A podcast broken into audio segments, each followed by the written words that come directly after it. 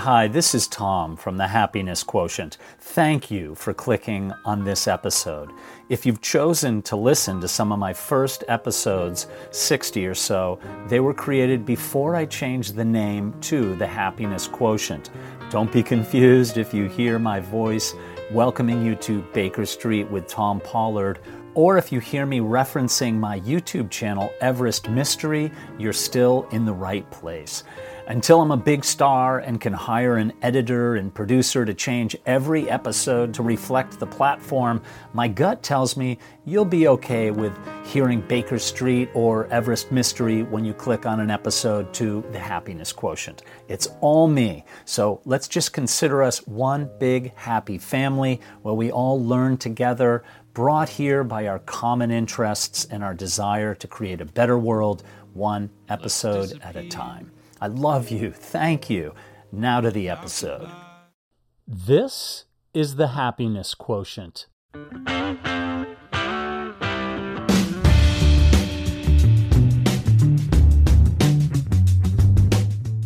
For a free PDF download of a course in happiness, go to patreon.com slash the happiness quotient, or if it's more convenient, check it out on my website at eyesopenproductions.com slash happiness. And I welcome your thoughts and ideas too on your happiness quotient. All of my wisdom came from all the toughest days. I never learned a thing being happy. All of my suffering came, I didn't appreciate it. Welcome to the Happiness Quotient. I'm Thom Pollard. I had a dream last night. Some context first. Outside of the kitchen window of the cabin where I used to live is the most incredible birch tree. I'd stare at it while cooking or doing the dishes, intrigued with its imperfections, twists, and turns, its aged wisdom. It was about 10 inches thick at most at the base, bending, twisting, reaching up to the sky, branches spreading outward in every direction.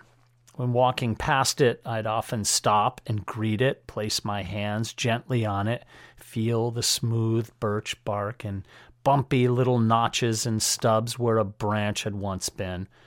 Mind you, I live in the woods, and no one, as far as I know, has ever seen me talking to my tree friend. I've always admired the beautiful tree. It's set within a green, glowing canopy of pine and deciduous trees, maple and oak. Trees hold an ancient wisdom, and this tree always spoke to me. It inspired me, made me feel connected to the planet. In the same way, I guess I feel when my bare feet are cushioned by plush moss on soft earth and or dirt, fresh, warm dirt on a summer day.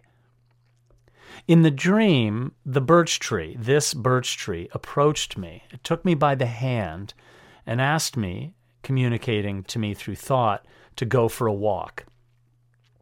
It had something to show me. We were suddenly seated beside each other, high up on the flank of a hill, looking downward into a desolate, barren amphitheater, laying out for acre upon acre. Not a whisper of green existed, only stumps of trees smoking slowly as if a fire had just ravaged what, in my perception, had previously been an abundant, lush forest home to deer, bear, birds, and all sorts of animals. It was truly a grim scene. The tree sat silently as I stared, thinking. I knew the birch tree was offering me a glimpse into the future, into a possible future.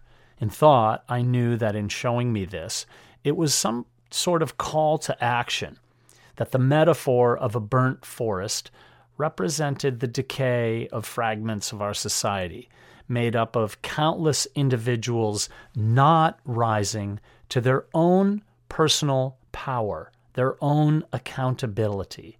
Countless people not taking into accordance the vital importance of accepting responsibility. As we stood up to go, the scene suddenly vanished.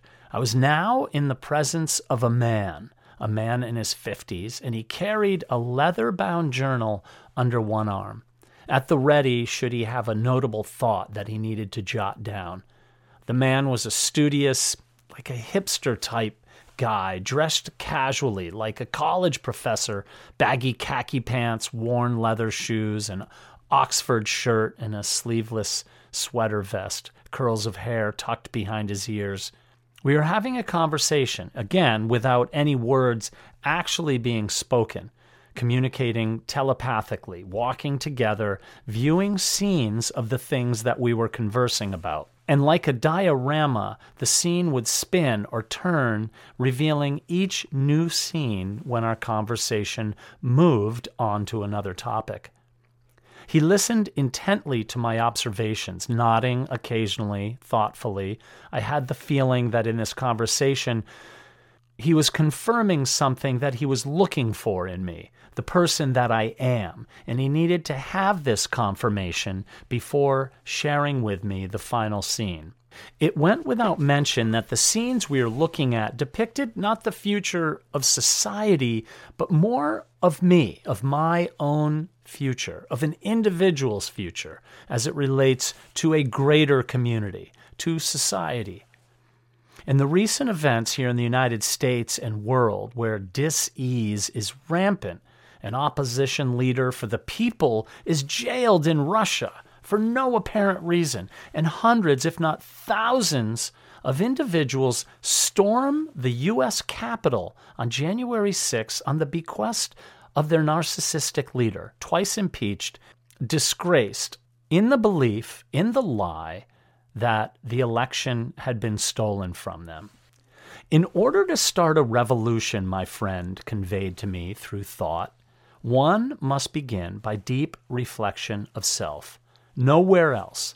We must be willing to undergo a complete review of all one has ever learned, to not judge outwardly, not to be focused on current events or news or politics, or be distracted by social media to go deep inward. Purely and truly, the revolution begins with individual accountability. Then suddenly the diorama turned, and we looked down upon a couch, an old, very comfortable couch. So old you might see it in front of a house with a free sign left on it, in hopes that, say, some college students who share a house might stop and load it into the back of a pickup truck and drive it away. I've actually had a few of those couches in my day and they feel great. And then you don't feel so bad when you throw them away at the end of whatever the lease was that you had with your roommates. I stared at that couch knowing that my deep reflection was meant to begin. And I looked up to see the man, and he was walking away. And then I awoke and immediately reached for my hard-bound journal. I didn't want to forget this one, which perhaps not ironically, that journal of mine looked not unlike the journal the man in my dream was carrying under his arm. Revolution starts from within, ignited and fueled by individuals willing to be held accountable for their own actions, for their thoughts, for their intentions. Only then can a true revolution begin, one which has a lasting impact of the greater good of not only that person, him or herself, but of society and possibly the entire world.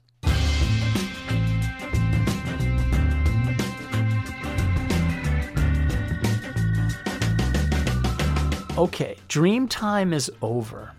In the news lately, you might have noticed, if you are actually breathing, that there's an impeachment trial going on in the United States in which the ex president, who held a rally outside the White House shortly before the January 6th Capitol riots began, is being charged with making statements that encouraged and foreseeably resulted in lawless action at the Capitol.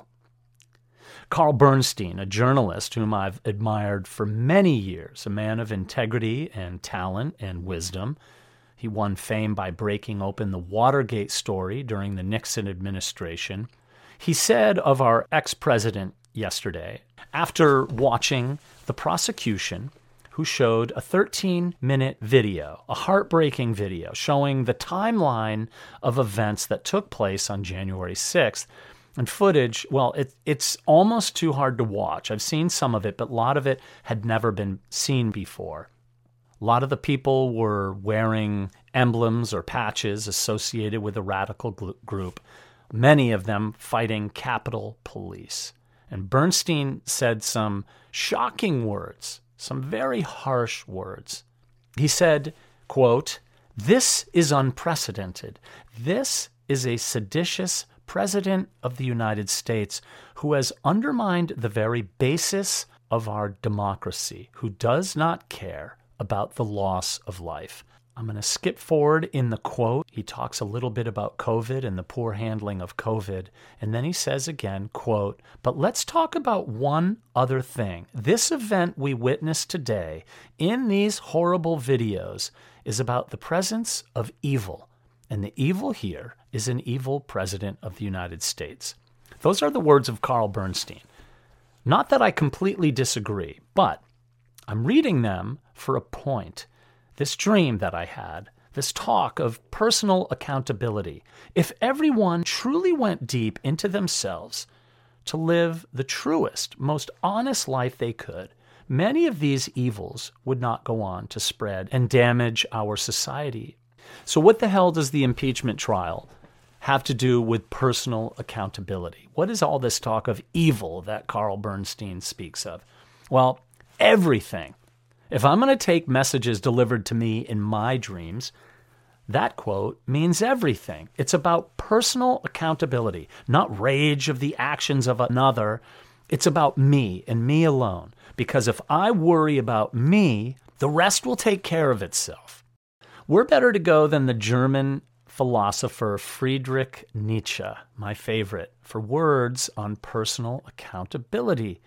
He was a cultural critic. He shared ideas and thoughts on religion, psychology. He spoke of paving the way to the Übermensch, a superior, absolutely free man. His life wasn't easy. It was tragic. He suffered greatly. Sure, I haven't haven't we all? He had a mental breakdown at age 44. He witnesses the beating of a horse and becomes overwhelmed with sadness and angst and wraps his arms around the neck of the horse and, according to at least legend, collapsed on the ground. And it's said that he never fully recovered from this event. Now, on a side note, you're going to have to imagine me, the narrator of this, as a guy who actually lets flies out of the house in the summertime. So I can really relate with this with this one. Old Friedrich loves his horses. Anyway, the the beasts of burden and Nietzsche certainly saw the the truth of existence in in the suffering that was taking place there. But what Nietzsche did was challenge ways of thinking, urging people to realize their extraordinary potential, to break through personal barriers, to find complete liberation and self realization. How did he do it? Here's a few things that he did that he prescribed to people. Be an essentialist, be brief, concentrate on what's important. Don't compromise self to others' ideals. Current events, right? Focus on what is truly important in our lives. Another thing he said was be authentic. Take away all idolatry in life, not to follow herd mentality by denying one's true self. People are really very often unwilling to be authentic because it takes a lot of effort. It's hard work. One has to face the hardships and the denials and being rejected by other people for doing so. Self discovery comes with self owning. Have the courage to be oneself. Start saying no to some demands of others. If you think they're unfair, say no. Own the person you are. Don't be ashamed. Another thing he said look for wisdom, not knowledge. By observing and experiencing things for oneself, one can and will grow in wisdom. Create your own concepts. Do not follow. Many are trapped in repetitive lifestyle, blindly following current trends or becoming slaves of our own environment. Seek only high quality information. Put your will into things. Do not accept things such as I need a peace of mind, or don't accept untrue stories of paradise, or blindly follow the words or sermons of a priest or politician. People are kept in check by being kept in fear. Preaching freedom in heaven for admitting sins, for instance, that's keeping people in fear. Don't hang around with anyone unwilling to totally reevaluate everything she or he has ever learned. Another thing he said was never fear failure. How can you arise anew if you do not first become ashes? He said. Beautiful. On the verge of failure, continue to go after the things in your heart. Learn to become better than those around you by gaining more wisdom. Do not be afraid of failure. Rise like a phoenix from the ashes. Nietzsche talked about staying connected to nature, going for long walks, nourishing oneself, allowing oneself to become reflective, let thoughts run wild, where insights can be gleaned. Be pragmatic, reach solutions to your problems through first hand experience. You can only truly learn through experience. You can't truly learn something by, say, reading a book. You can grow in knowledge, but not in actual wisdom. You could read the menu at a restaurant a hundred times and still never know what the dishes really taste like until you order it and sit down and actually consume it. Nietzsche believed that finding solutions for human problems should be a fundamental responsibility. And lastly, he said, Be a dynamite. He said the words, I am not a man, I am dynamite. The Ubermensch is a hypothetical superior human being in terms of his or her psychological capacities. And he said, Be a dynamite by doing your work, revolutionize old ways of thinking, question traditions and ways of thinking. By being dynamite, it comes with a price, but the potential for someone taking the time to be dynamite has the potential to not only revolutionize themselves as an individual, but has the potential to revolutionize their family, their community, or even the world. What are you going to do?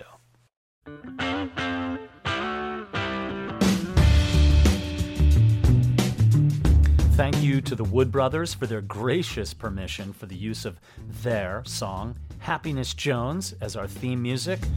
All of my wisdom came from all the toughest days. I never learned a thing being happy. If you'd like a free downloadable PDF of the Happiness Quotient, a course in happiness, visit me at patreon.com slash the happiness quotient or head over to eyesopenproductions.com slash happiness. Happiness Jones.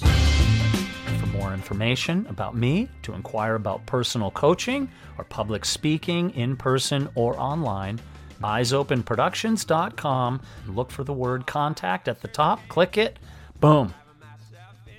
Please, my friends, share this episode with anyone that might find these words inspiring. I rely on the kindness of the listeners to share and distribute these episodes.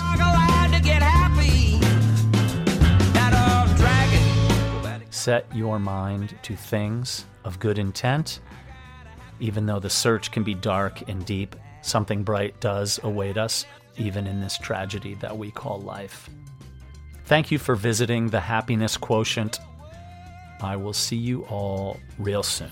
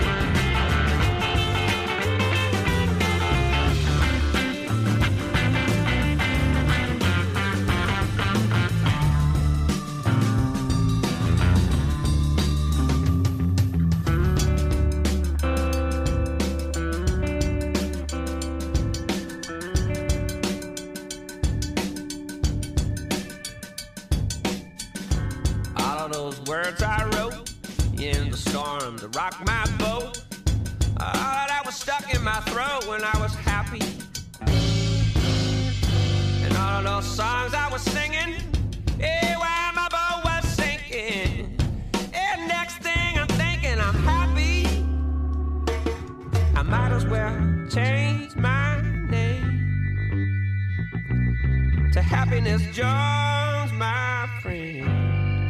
Happiness Jones.